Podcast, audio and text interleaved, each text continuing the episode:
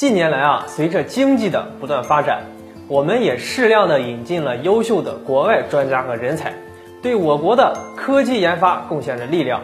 那这些专家在新材料研发以及大飞机研制的诸多领域都有着显著的成就。今天咱们就来聊一聊从乌克兰引进的专家。我国给他们非常优厚的待遇。一九九一年之后的乌克兰呢，继承了苏联庞大的军工科研生产体系，作为前苏联重要的军工设计生产基地。当时乌克兰的武器装备能力非常的强大，尤其是军舰制造业具有很高的水平，有能力建造包括航空母舰在内的一切舰艇。其境内的黑海造船厂可是苏联唯一的大型海军制造基地。同样，北部重工业城市哈尔科夫曾是前苏联所有重型坦克的研发基地，曾生产享誉全球的 T 七二、T 八零主战坦克，铸造了令世界为之震撼的钢铁洪流。除此之外，乌克兰生产的数控机床、新材料、光学仪器、微电子行销世界，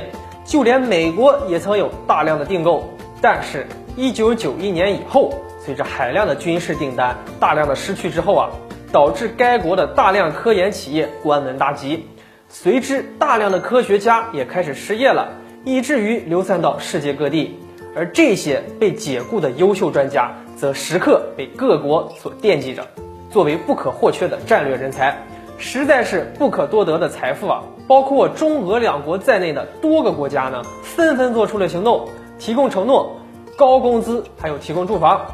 开始吸收乌克兰的专家。我们更是呢，直接为来自乌克兰军工企业的专家在中国工厂附近建造设备完善的小城区，其中呢就有数千名的乌克兰大型公司的工作人员携家带口来到了中国，在仅过去的五年内，就有四百名乌克兰外籍专家落户中国。陕西呢，先获得了免费分房的工作，专门从事研制国产大型的运输机。还有数千名安东诺夫公司的工作人员也在这里工作生活。这里还有来自南方机械制造厂的工作人员，为我国做出了大量的工作，不仅建设了新的企业，还建造了新的城镇。来自乌克兰的专家马上就能领到新房的钥匙了，他们可获得高收入和舒适的生活条件。那早在这些人来之前呢，中国就早已经从乌克兰购买了我们自己感兴趣的技术资料。目前有多少专家去俄罗斯工作，并没有具体的数字。但是呢，俄罗斯的招收专家估计，到俄罗斯工作的专家呢不超过七十人，其中大部分都来到了中国，因为我国给专家提供了比俄罗斯更具有吸引力的工资待遇和生活条件。那这样他们才可能在中国生产和制造更先进的产品。其实啊，任何国家在发展过程中都需要通过不断的吸引、吸收人才，才能快速的发展。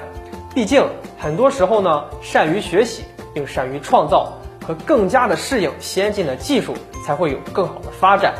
希望更多的外籍优秀专家能够加入到我们的中国科研技术研发中，加入到我们的科研事业中。